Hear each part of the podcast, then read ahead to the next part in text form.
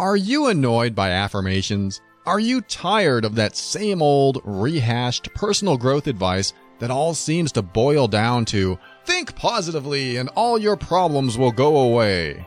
If affirmations feel like lies and positive thinking feels like denial, then I want you to get ready. The overwhelmed brain is here to help you create the life you want now.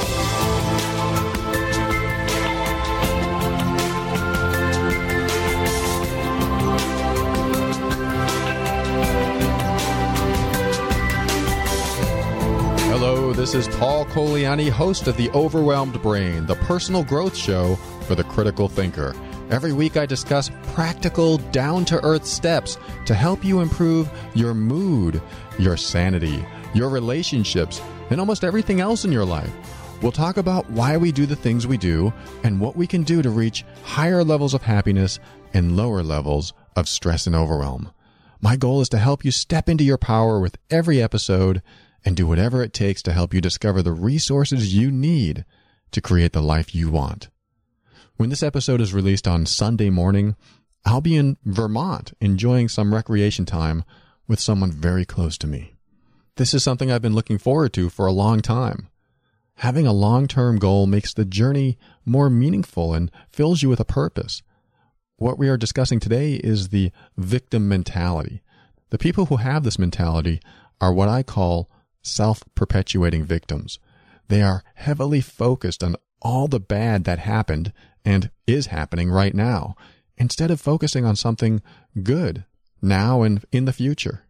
I've been planning a few days off for a couple of months now, so it has driven and motivated me.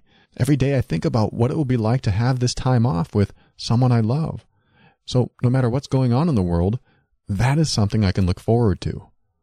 Self perpetuating victims, on the other hand, don't look forward to things. They commit to unhappiness in the moment. They have no long term plans and don't think about how to make their lives better. They're only focused on how bad things are. You ever heard the term, what you think about, you bring about? It's not a term you'll hear me use often because it's too closely tied to positive thinking. When you're told to think positively, it's too easy to forget that you might have some repressed emotions to deal with first. The positive thinking will sit on top of your negative emotions, causing them to stay repressed. I believe in a positive thought stream through and through, but only after you've processed and released the deeper rooted stuff below. Self perpetuating victims, however, have a negative thought stream. Their thoughts are very inwardly focused on all the bad that has and will happen. What this does is recycle bad thoughts over and over again. There's nothing ever new in their patterns, so they just watch the reruns of the pain and misery they went through. There are real victims in the world who are looking toward the future to change their lives for the better. Then there are those who are stuck in a loop, repeating bad decisions and chronically complaining about how bad their life is. The reason I wanted to address this particular topic today is because of something that happened recently that I'll share with you in a bit. But the intention of today's show is to help you determine who deserves your sympathy and who deserves your tough love. There are people who suffer and are the victims of quite heinous acts of violence and abuse. Then there are those who wallow in self pity from the endless chain of terrible situations that they put themselves in. And that's the key differentiator. A true victim did not cause the event to happen to themselves, where one with a victim mentality, the self perpetuating victim, lit the fuse long before the situation occurred, causing a chain of events that led to their suffering. In the case of a self perpetuating victim, this person fulfills their own destiny by setting things in motion that will cause problems for themselves in the future. For this type of person, it seems the situation in the now is causing the problem. But in reality, it's the orchestration of events that led up to that situation that caused the problems they are having. It sounds a little complex at first, but I know you probably get where I'm going with this. And I bet you know someone who plays the self perpetuating victim too. Or maybe you've even done this yourself.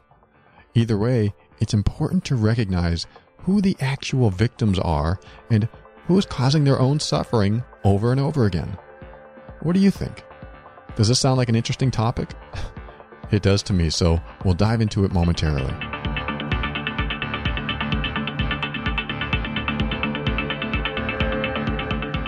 The story I want to share with you today happened very recently, and out of respect for those involved, I won't mention who did this, but I'll give you a hint. It was my stepfather. But that's the only hint you get. Beyond that, you'll have to guess who this person is in relationship to me. All right. I laugh not because of the dry humor, but because of something he did that is so stereotypically the behavior of a self perpetuating victim that it is simply laughable. Now, when I talk about my stepfather, I never really mean any disrespect towards him as a human being that has a right to learn his own lessons in life.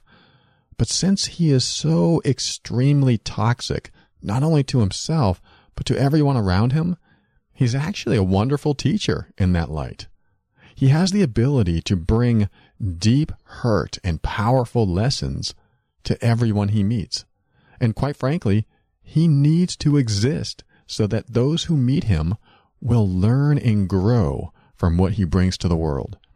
He has touched my life in many ways, from the early days of abuse and neglect to later on when I became a self perpetuating victim myself, taking with me all the survival techniques and coping mechanisms I learned in order to feel safe in the world. As I started questioning my own beliefs and where they came from, much was revealed because of what he taught me. These revelations allowed me to become aware of my own dysfunction and start healing from the inside out. And once healing started within, I could share my healing with others and help them heal as well. This is what happens when you start to heal. You usually want to share how to heal with others. It's that built in compassion we all have, but sometimes don't know how to access. If you want to access compassion, Start your own healing first, and compassion will arrive as if it were always there. But I'm veering off course a little, so let me get back to the story. My stepfather contacted my mom to ask to borrow some money. In his email, he asked for money from both my mom and me for some reason. I mean, he never sent me an email directly. Well, since I don't communicate with him anymore, I just ignored his message. And since my mom wants nothing to do with him, she told him, Sorry, we don't have any money to lend you. And that was that. He never sent me a message, only her. And he asked if either of us could spare some money. She said no for me, which was fine. Well, she didn't exactly say no. It was more of a passive aggressive statement, but in the end, it was still a no. So he didn't write back to her, but instead wrote to another family member and told her that we, my mom and I, ruined his life because we wouldn't lend him money we, quote, ruined his life because we said we wouldn't lend him money. Before I even go anywhere in this episode, do you want to guess if my stepfather is a real victim or a self perpetuating victim? This kind of response is a manipulation technique. He contacts another family member in hopes that they will feel compassion for his situation and turn members of the family against each other to cater to his ultimate plan. I don't think he's actually that clever to devise such a plan. I think he's just learned to do what works. The problem is, this type of manipulation might have worked had he still lived near the rest of the family because of the family dynamic. In other words, when he was here and meshed with the family and their activities, he had influence. Now that he's far away, he has no influence. So he is attempting to use the same strategies that once worked, but is getting turned down left and right. He is slowly learning that in order to get his way, he will either need to straighten up and be accountable for his own life or move back to an environment where he had some level of control. I use the word control very loosely because even though he didn't control anyone, everyone around him still felt like he did. They didn't want to say no to him. They were just fearful enough to give him what he wanted. So indirectly, he had control. Then when he left, he lost that control.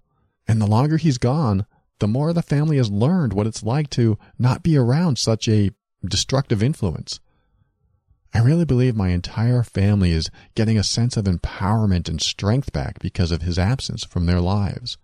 So his attempt to turn us against each other had failed and will continue to fail because he's no longer an influence in our lives. And as far as him needing money, all we have to do is look at his priorities. He currently makes more money than a lot of people I know, but likely spends a good portion of it on alcohol, cigarettes, and internet scams. So it's difficult to have any type of compassion for someone who simply never learns and always manipulates to get his way. He is a self perpetuating victim and will probably come up a few times during this episode. And I'm fully aware that it's possible one day he will hear or read everything I've said about him, which I take into consideration with each episode I create. And if he is listening right now, all I have to say to him is this Thank you so much for all the lessons you brought into my life. If it hadn't been for you, I wouldn't be where I am today. I am honestly grateful for you. Now we'll get into the main topic for today.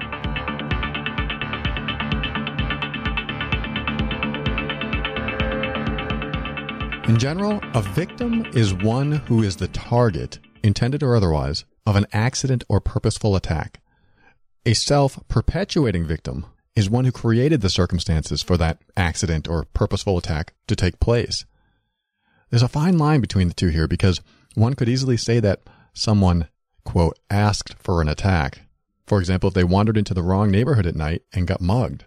But not everyone knows the history of every neighborhood, and if your car broke down in the middle of nowhere, you could be the one walking into an unfamiliar neighborhood and becoming a victim, whether of an attack or something else. However, if you drove through this same neighborhood every day and your car was acting up, and then one day it broke down and you were attacked, would you still consider yourself a helpless victim? Or would you take responsibility for not taking your car into the mechanic when you had the chance? In other words, if you had gotten your car fixed, you probably wouldn't have broke down in this neighborhood and probably wouldn't have gotten attacked. The chain of events started at the point where you decided not to bring your car to the mechanic. That doesn't mean you weren't victimized, but it does reveal a level of responsibility that you need to take for your own actions. These issues are tough because no one deserves to be victimized, but there is a level of responsibility that we must take for our own actions because we are sometimes at cause for what happens, at least indirectly.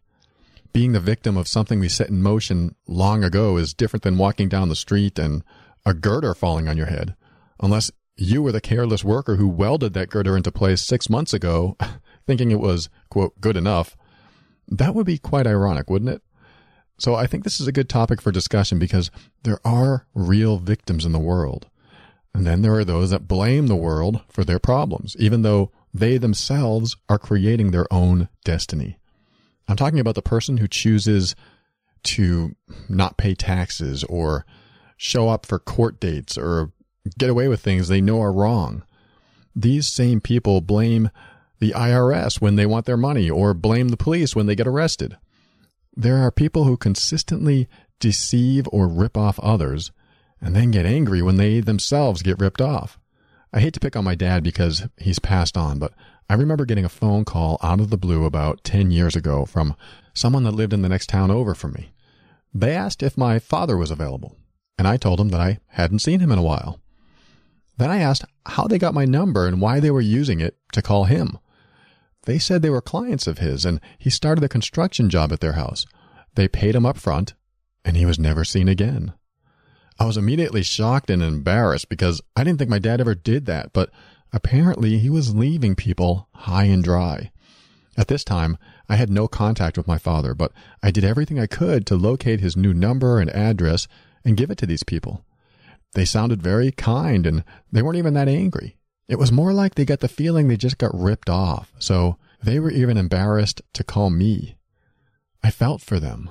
And I don't know if they ever got a hold of my father, but it made me think back to all the times my dad would complain about how everyone, quote, screwed him over all the time. He would say things like, Don't the police have anything better to do than catch speeders? It's ridiculous. They just sit out there giving tickets. I asked him, Did you get caught for speeding? He said, Yes, it's so stupid. There are people getting raped and mugged right now, and they're pulling me over for speeding. I then asked, Were you speeding? And he replied, That's not the point. They're a bunch of idiots and should be out catching the real criminals. Now, I know there are a few of you agreeing with his comments right now, but think about my question to him. What I really asked is, Did you break the law? And since he did, but did not want to be accountable for his actions, he became a self perpetuating victim. If anything, he should be upset with himself. And it's possible he was upset with himself, but was taking it out on those who enforced the law. But my point is, my dad created a scenario that led him to his own victimhood. Instead of taking accountability for his actions and accepting that he broke the law and got what was expected, he chose to gripe, complain, and whine over how the system is corrupt. My father created scenarios like this all the time. The people that called me looking for him, his former clients, may have eventually sought a lawyer. And when they found him, he would probably have blamed the court system or his former clients. Nothing was ever his fault. It was always someone else's. He died a poor man. Again, I say this with all due respect to my father. I rekindled our relationship before he died, but I do remember him complaining about all the nurses that were helping him. He, he seemed to get more aggravated with people the closer he got to passing. This showed me that as he aged, he took how he perceived the world with him right up until his dying day. How we perceive the world can change as we get older, unless we believe we're a victim to the world. Believing you're a victim stops your growth. It prevents you from moving into a new space of learning. When you get into this place of self perpetuating victimhood, you create a downward spiral of bad luck. And that momentum usually brings more bad luck into your life. When you think the world owes you or that it's against you, you close the door to growth and progress. It's self imposed bad karma.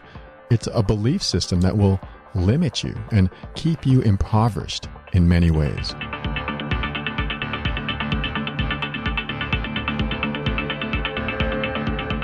A self perpetuating victim is one who feels they've given enough to others and now want a return on their investment. They want the world to repay them for all their years of service. But when this mentality takes you over, it stops you from seeking other ways to give.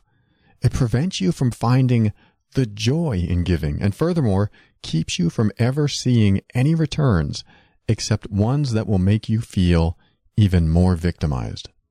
When you think you are owed anything, you slow down and wait for the world to respond. It's a place of waiting and being upset until you get what you want. There's no movement in being a self proclaimed victim. There is a time when you're a real victim. Don't get me wrong. When someone sucker punches you, it's likely you never saw it coming. But think of something that you were a victim to and think about how you may have perpetrated that event. If you were a child, you did nothing to perpetrate it because you weren't old enough to understand what was happening. In my opinion, nothing is your fault when you're a child, which is why we have caretakers. We all learn how to be adults when we're children, but we shouldn't be expected to act like adults. I've talked with abuse survivors who took the blame for their part in the abuse they got as children. Well, let me let you off the hook right now. If you were abused as a child, you were a true victim and none of it was your fault. A friend of mine calls true victims innocents, which is a term I like. As someone who is a victim beyond their control, they truly are an innocent. As children, we look up to people to help us and guide us through life. When they say what's right or wrong, we believe them. They help mold us into the people we become. Children are simply following the path laid before them. You are not at fault for anything you did as a kid, no matter what you heard. You may have done some things you wish you hadn't, but it was still a matter of how you were raised, not who you were born as. What I'm talking about in this episode are those who know better but don't do better. Those who leave a small tip for a good service at a restaurant and then expect good service the next time. Or those who spend $170 a month on cable and $100 on cigarettes, but complain about the price of milk. There are many times where we set ourselves up to be a victim, a victim of our own doing, but we can't see it at the time it's happening. It's funny, a couple of weeks ago, a friend of mine asked me for money. This person asks a lot of people for money quite often, so I figured it was a matter of time before he asked me. I chose to respect my own boundaries and I refused to lend him $5. Hey, I know it's only $5, but it's also a door that once opened will be hard to close. In other words, he'll continually ask for money if I don't set the boundaries of our relationship here and now. And just a few minutes later, I saw him with scratch tickets. So he asks people for money and gambles it away. I'm not trying to sound judgmental because anyone can do anything they want with their money. However, this person is always complaining about how broke he is and can't ever get ahead. Yet all I have to do is look at his behavior and see that he continually perpetuates his own problems. This type of victim mentality is infectious too.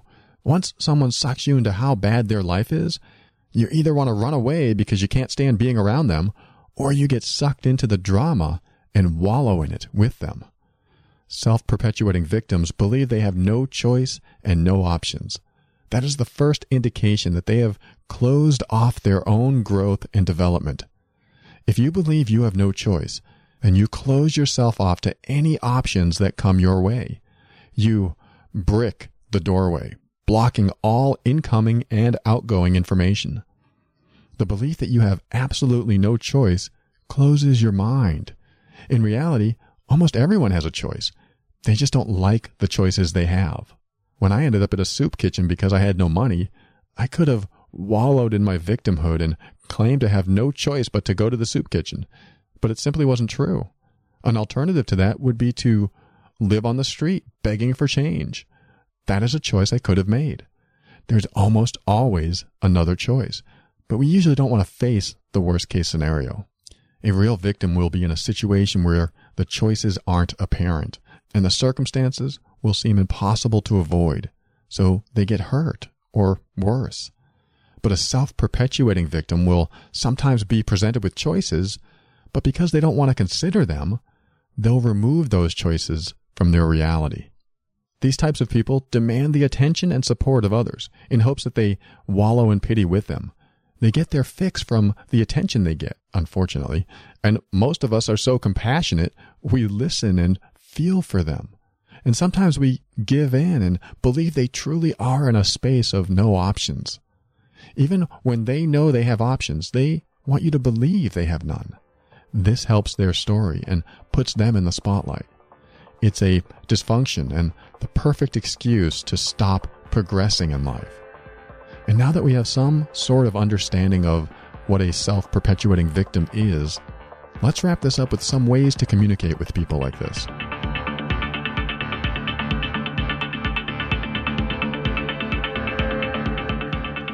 There are real victims in the world, or like my friend calls them, innocents. They are the ones who they think they're doing the right thing and may even be cognizant and on the lookout for all the dangers, but still fall prey to attacks or accidents. These are the people who are driving along the highway but get slammed into by a drunk driver. They're the ones who believe they're getting an email from their Aunt Barbara and it turns out to be a virus and wipes out their computer. They are the innocent ones who just ran into unfortunate situations. Then there are those who set in motion an entire future of bad situations. They perpetuate the chain of events that lead to tragedy after tragedy, causing their own suffering without even realizing it. It's like the time when I was younger, when I used to steal from the store where I worked. I stole quite a bit and never got caught. However, for some reason, my car kept getting broken into. It took four break ins until I finally put two and two together. Whatever I do in the world does seem to come back to me in some way, shape, or form. I'm not saying there's an absolute one to one ratio that everything you do is karmically reciprocated in some way, but do you think that if you developed that belief system, it would actually improve your life somehow? Do you think that if you knew that everything you did came back to you in some way, you'd change anything you do now? Knowing what's right or wrong is hardwired into us. We just seem to know intrinsically that it's not okay to hurt other people or steal from them or deceive them in any way. Yet sometimes we do it. And sometimes it comes back to bite us. I don't know what's happening out there, whether it's karma or God or Buddha or any of a number of belief systems, but life is a whole lot easier when we're being kind to others. When we're kind, it doesn't mean that people will always be kind back, but at least we were kind. And that's what we take with us through this journey in life. Our kindness to others defines our path, in my opinion. Sure, it's nice for the people we're kind to as well, but really, what we put into the world is how we program our reality. And maybe that's what all of this is about. Maybe it's not karma, God, or Buddha, or anything else, but us. Maybe we are designed to be our own judger. Even if you believe in creationism, it can still work because we could be designed to bring our own punishment as reciprocation to those we punish. Wouldn't that be an interesting perspective? In other words, if you do something you know is wrong, there's a small part of you that stores it away in your subconscious mind. This part sits in the background and creates a moment for you later on, presenting you with a situation that makes it appear you are a victim when in reality, it was brewing in your mind all along. Bear with me because I know this is a stretch for some of you, but when you think about something bad you did to someone else, do you still feel bad about it today? Things that we do to others that we don't feel very good about seem to stick around, either as a reminder or to help us make different decisions in the future. But they could also stick around to create a situation where we experience a punishment of some sort. I know it sounds so awful when I call it a punishment, and maybe it's not that, but think about something that you did to someone in your past that you wish you hadn't.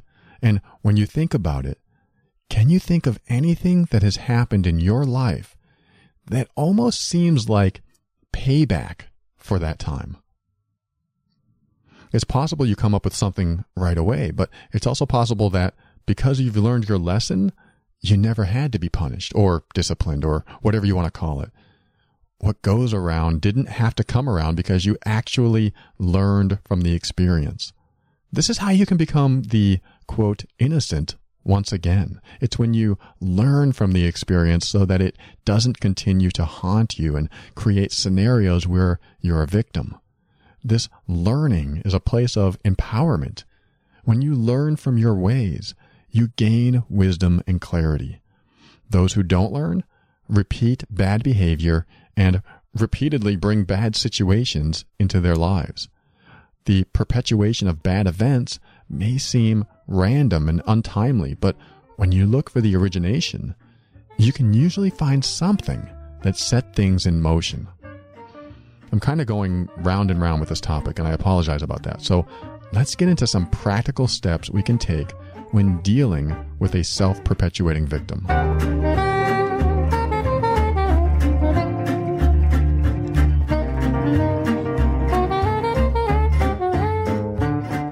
One, realize that they've been doing this a long time and you cannot change who they are.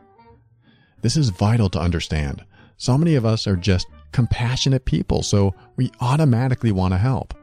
But a perpetual victim gets his or her needs met a piece at a time. They get temporary fixes and go right back to the same place they started. They could ask for a dollar and you can give them a million, and then in six months, they'll ask you for a dollar again. They've latched on to the fact that they are a victim to the world and there's really nothing anyone can do about it good fortune always turns into bad luck for them. Once you accept that they have a victim mentality and will always have one, you will at least have a firm perspective of what you are dealing with. It doesn't mean that they actually will always have a victim mentality, but the first step in dealing with someone like this is to accept that they don't want to change. They are actually meeting a need by having this mentality. It's called secondary gain, and it means that they exhibit a destructive behavior that benefits them somehow. And because they benefit, whether through the attention they get from others or something else, they will continue to do this behavior until people stop responding to them. But even then, they may just move on and find others who will respond to them and meet their needs, starting the cycle all over again. Number two, honor your own boundaries around them. When I said no to my friend when he asked for money, I made it clear to him that I would not be sucked into his problems. I wouldn't be enabling him or giving him a quick fix. I didn't say those words, I just said no. Immediately afterward, I told him how much I value our friendship and I never want to have any bad feelings between us. You know those bad feelings you get when someone still owes you money, right? it's awkward and you hate to bring it up every time, but if you don't, you'll never get paid. I just choose to avoid that scenario altogether and say no up front. When you honor yourself, you will avoid getting involved in their drama. This keeps you at enough of a distance where you're not involved with their victimness. Number three, ask why.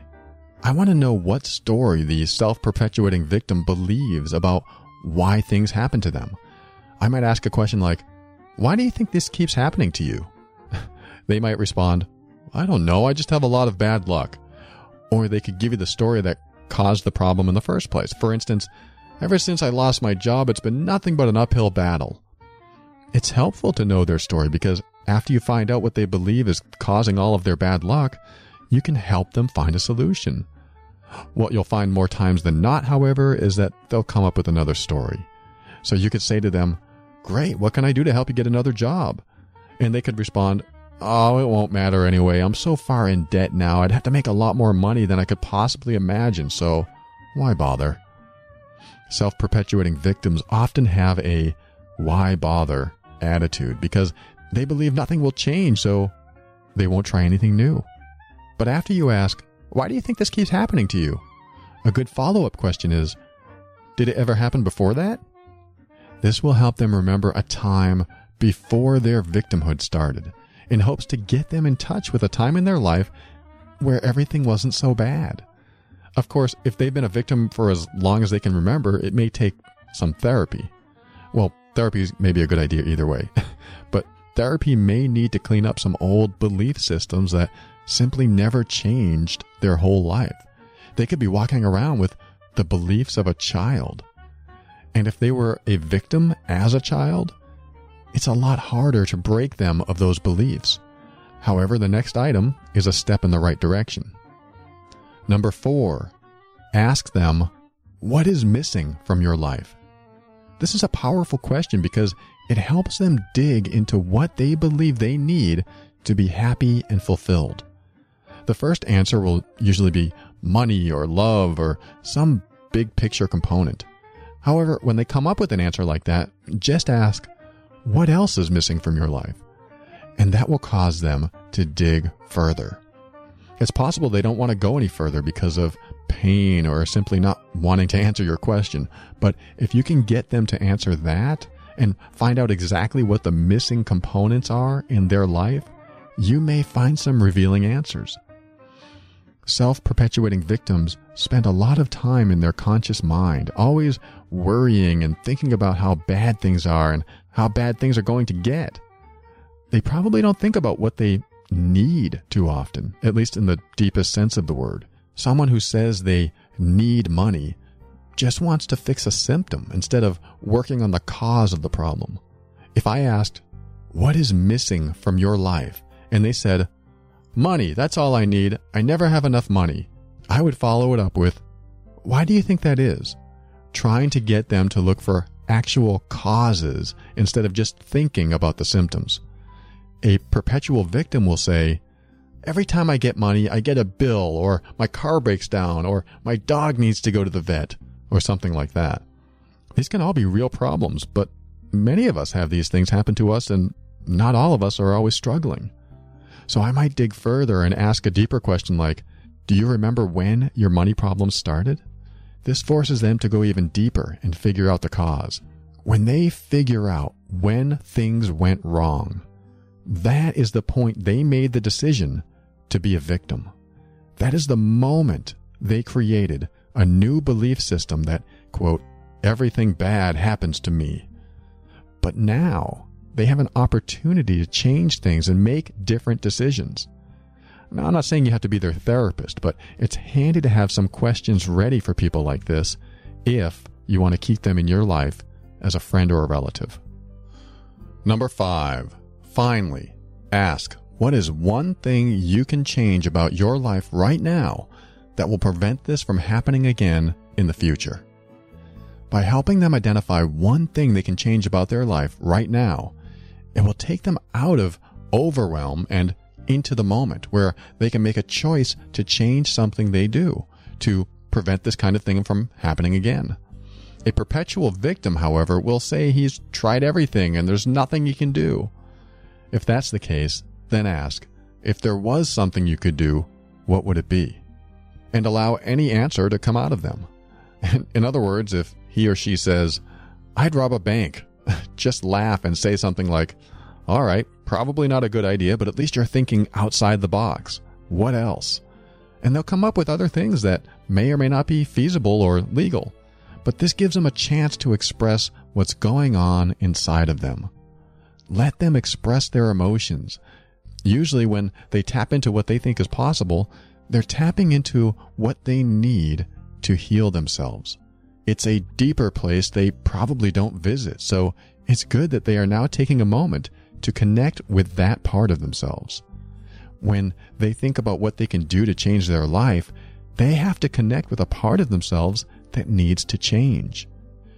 When that happens, they may identify some deep rooted negative emotions. And then when they connect with that, there's a chance they'll start seeing some type of positive future. It's a slim chance, but there is a chance. And when there's a chance, then there's a glimmer of possibility that wasn't there before.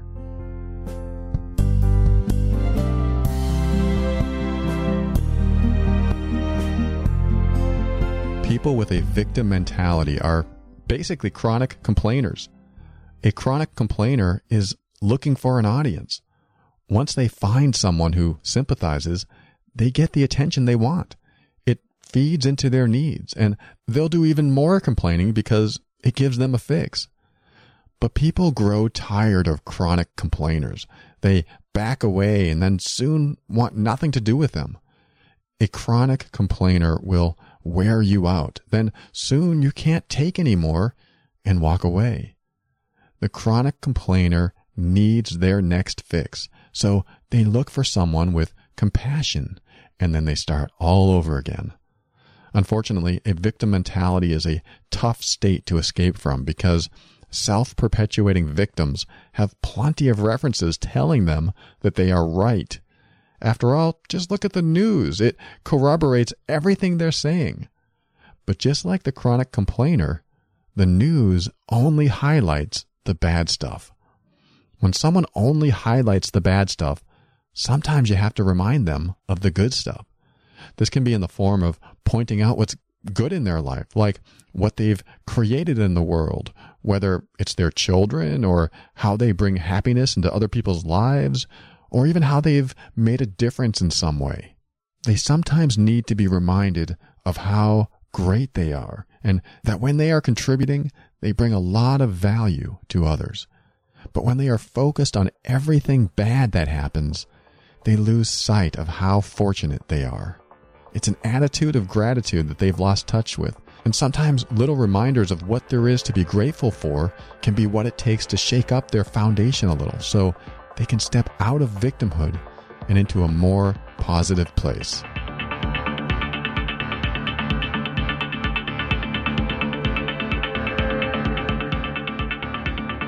Talk about my stepfather a lot, I realize. It's hard not to talk about someone who has affected your life so much that you have to spend about 10 years healing from who you became in order to survive your childhood.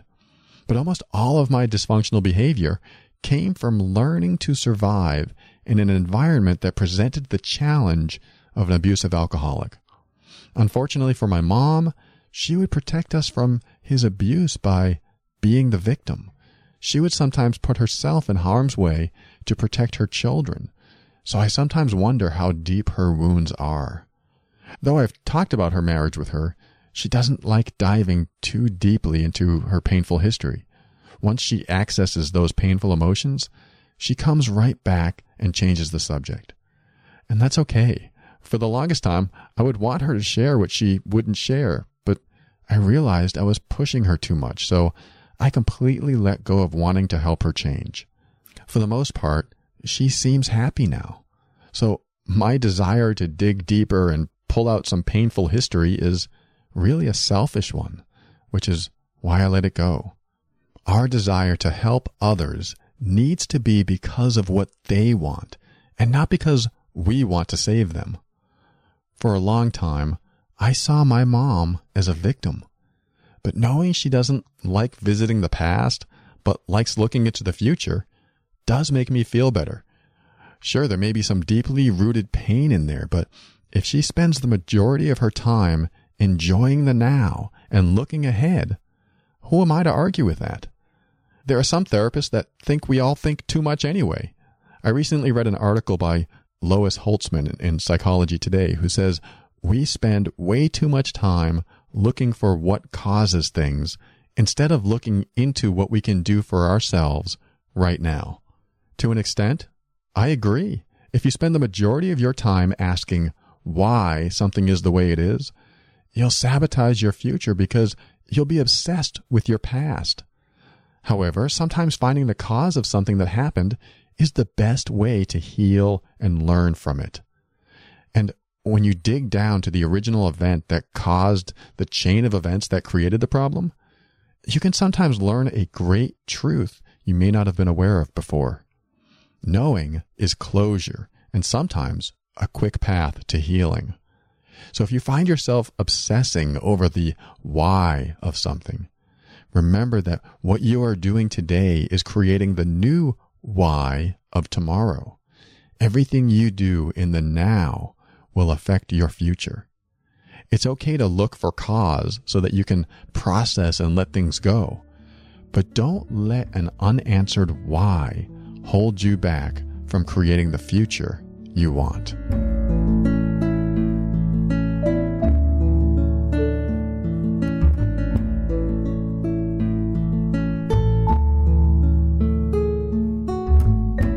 Thank you for listening to another episode of The Overwhelmed Brain. I thank Fernando, Bill, Ruben, Lisa, Amanda, Tanya, Sylvia, Doreen, Karen, Pura, Pura? Don't know how to pronounce that one. Aaron, and both Asha and Caroline for their proofreading and editing skills for my first ebook that should be in Amazon by the time you hear this episode. It's called Clear the Path to Happiness powerful, practical steps to become happier, feel better, and enjoy living. It's the first of many ebooks I plan on releasing that will give you a more easy to digest version of the content you hear every week. So hopefully, I'm not lying about the release date and it's on Amazon as we speak. if not, then something went wrong and I'll fix it. but thank you all so much for your support of the show. And if I didn't call your name, just know that I appreciate you and thank you for being there for me, listening, learning, and growing. Keep up with the show by heading over to theoverwhelmedbrain.com and sign up for your weekly personal growth message. You can also write to me anytime by sending me an email to paul at theoverwhelmedbrain.com. I also want to thank the listeners that use the donate button on the site and also for shopping at Amazon through the link theoverwhelmedbrain.com forward slash Amazon. If you find this show valuable to you, just say thank you by using the link theoverwhelmedbrain.com forward slash Amazon before you make your next purchase from them. And while you're there, look for my book. you are making a difference, and it's going towards a good cause. You. There is a difference between being the victim of something you didn't create and something you did. What are you creating in your life right now that you know is going to sneak up on you one day and create a bad situation? I used to be passive aggressive and not say what I really meant. This always snuck up on me later. So I started honoring my boundaries and giving firm answers to people. This left no question in their mind what I meant. Start being firm in who you are and what you say. It will leave little room for interpretation and will prevent you from perpetuating bad situations in your future. You're smart, so you know what's going to sneak up on you later. Take care of things now so that they don't linger and create havoc later. I know you can do this. There's a light that shines so brightly in you and can help you see your way out of any darkness you are in. Sometimes you just need to take some hard steps up front to make things easier later. Step into your power and be firm in your decisions so that you can create the life you want. When you do this, you'll see what I already know to be true about you that you are amazing.